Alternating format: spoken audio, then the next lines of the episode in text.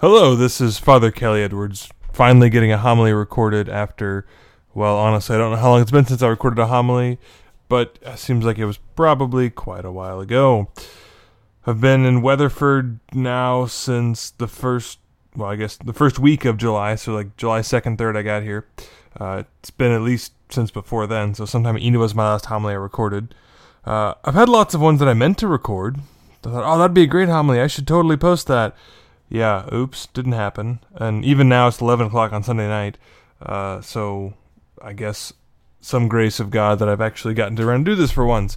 Uh, but hopefully, well, isn't that the perpetual promise of people to do online stuff? I'm going to post more, I really am. Well, you know, we'll see what happens. But I'm doing it right now, and that's fun.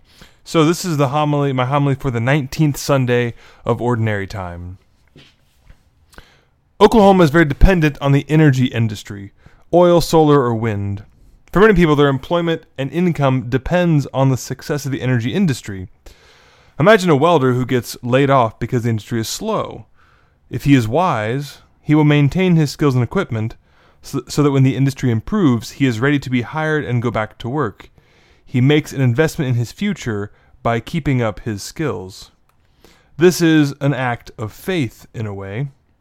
The economy might never recover. He could get hurt. His family could move away. There are lots of reasons why he might never return to welding.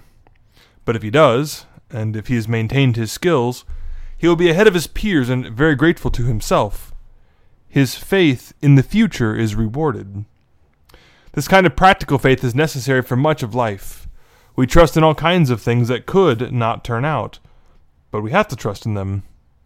A welder trusts that he will be able to use his skills again.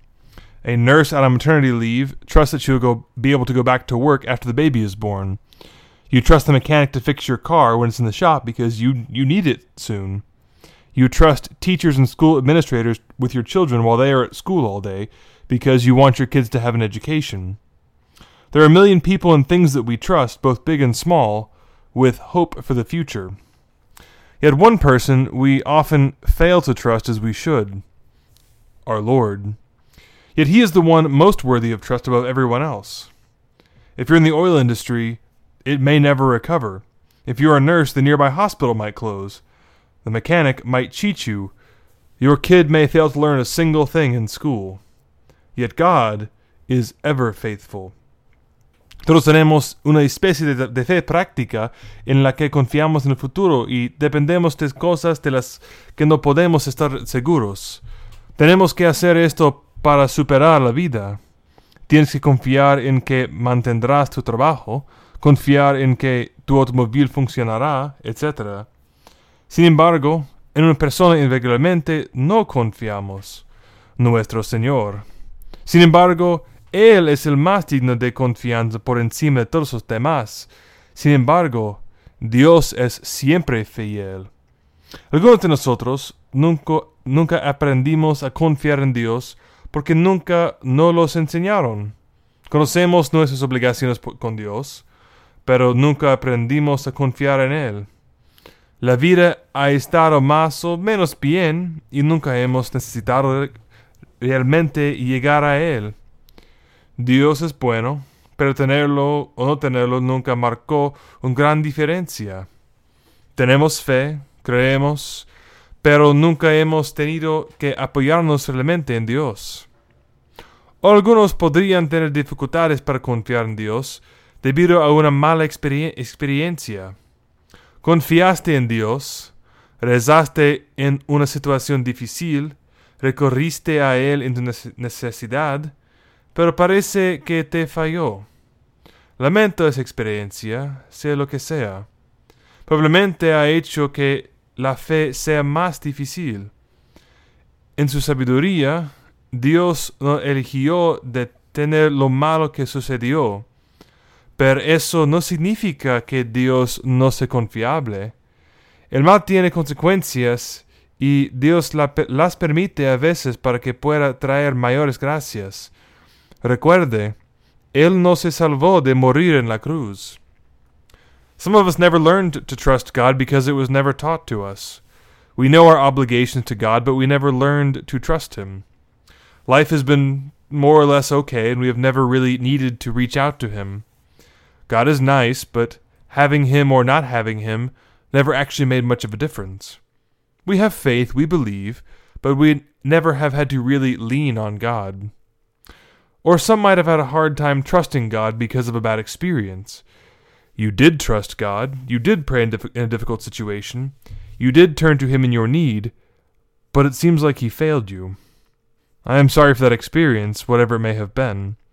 It has probably made faith more difficult. In His wisdom, God did not st- did not choose to stop whatever bad thing happened. But that doesn't mean that God is not trustworthy. Evil has consequences, and God allows them sometimes, so that He can bring greater graces. Remember, He did not save Himself from dying on the cross. For many reasons, it can be hard for us to trust, but it is possible, even when it seems foolish. But God asks us to have faith and trust in Him. This is what He did for the patriarch Abraham, whom we call our father in faith. Abraham was as good as dead, but God made him a great nation because he dared to believe God's promise and to trust in him and to trust in him, even though it seemed incredible and impossible. And now billions of people are children of Abraham in faith. Abraham had reasons to be skeptical, but he consciously chose to hope in what was not yet seen. He believed that God would somehow make his promise come true, even though Abraham himself could see no way it was going to work. That kind of trust, born of faith, is our duty as well. But it sure is difficult. We are supposed to trust in God radically, and not just in big matters, but in small ones too. God wants us to call on Him to help find a job, to help our kids make better choices, to help us make sense of the news. Those are the big things, but even small things as well, even the minor things of everyday life. God wants to be part of that. He wants to be part of the greatest and the smallest things that we do. But also sometimes God asks us to trust in Him. It's not just us asking Him for something. Obviously, that's what happened with Abraham. God asked Abraham to trust, and then after that, Abraham had to ask God to help him as well. And that was a big question, a big moment for Abraham when he consciously chose to trust God, but it bore much fruit. It was an incredible choice. Por muchas razones es difícil confiar en Dios, pero Abraham, nuestro padre en la fe, nos da un ejemplo.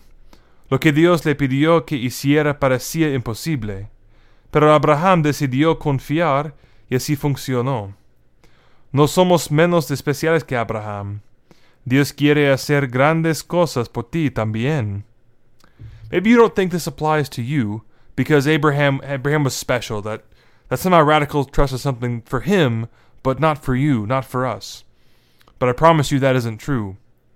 God wants to give all of us incredible gifts and blessings, if only we would have the courage to trust Him, to ask for big things even, and believe that He will make it happen. But where do we find the courage to do this? The answer is actually right in front of us. Living a life in the practice of the faith. It's that simple. Being a Catholic is the way God has given us in these days to grow in faith and trust in our Lord. Receive communion worthily, go to confession, pray to the saints, assist the poor, fast, pray the rosary and do other devotions, strive for virtue and holiness. These are the ways, these things we already know, are these, these are the ways we prepare ourselves for a radical trust in God. There is no magic spell, no secret code, no special sauce. We already have the tools that we need, we just have to put them into practice.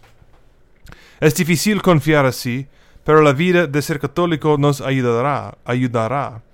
Ven a misa todos los domingos, confiesa, reza con tu familia. Si haces estas cosas, será fácil confiar en Dios. Lo conocerás y así la fe vendrá más naturalmente. Lo prometo. We just have to we just have to be faithful stewards awaiting our master's, ret- master's return from the wedding feast, like the welder always ready for the next job.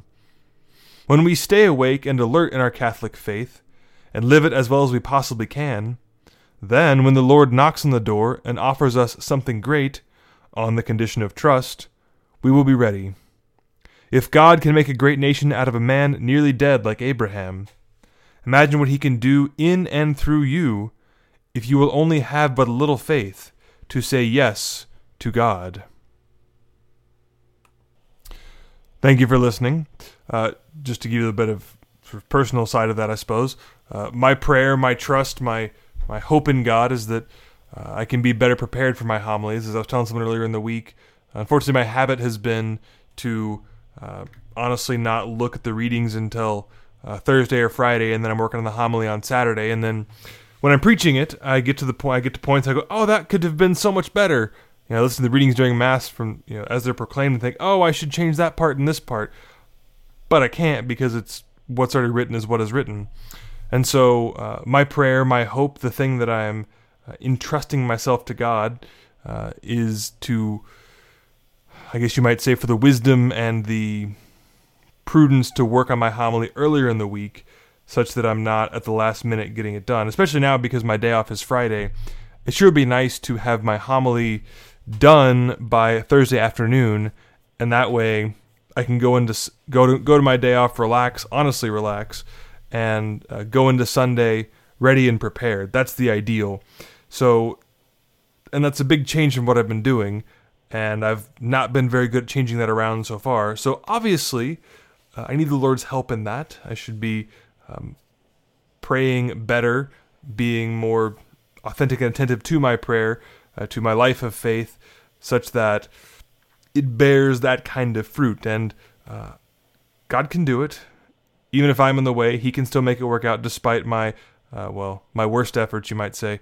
So uh, that's my putting this homily into effect. And I challenge you to think of uh, whatever it is that, that you need to work on trusting God and what you need to, uh, what maybe challenge from Him you need to accept that could uh, do great things if only you would trust.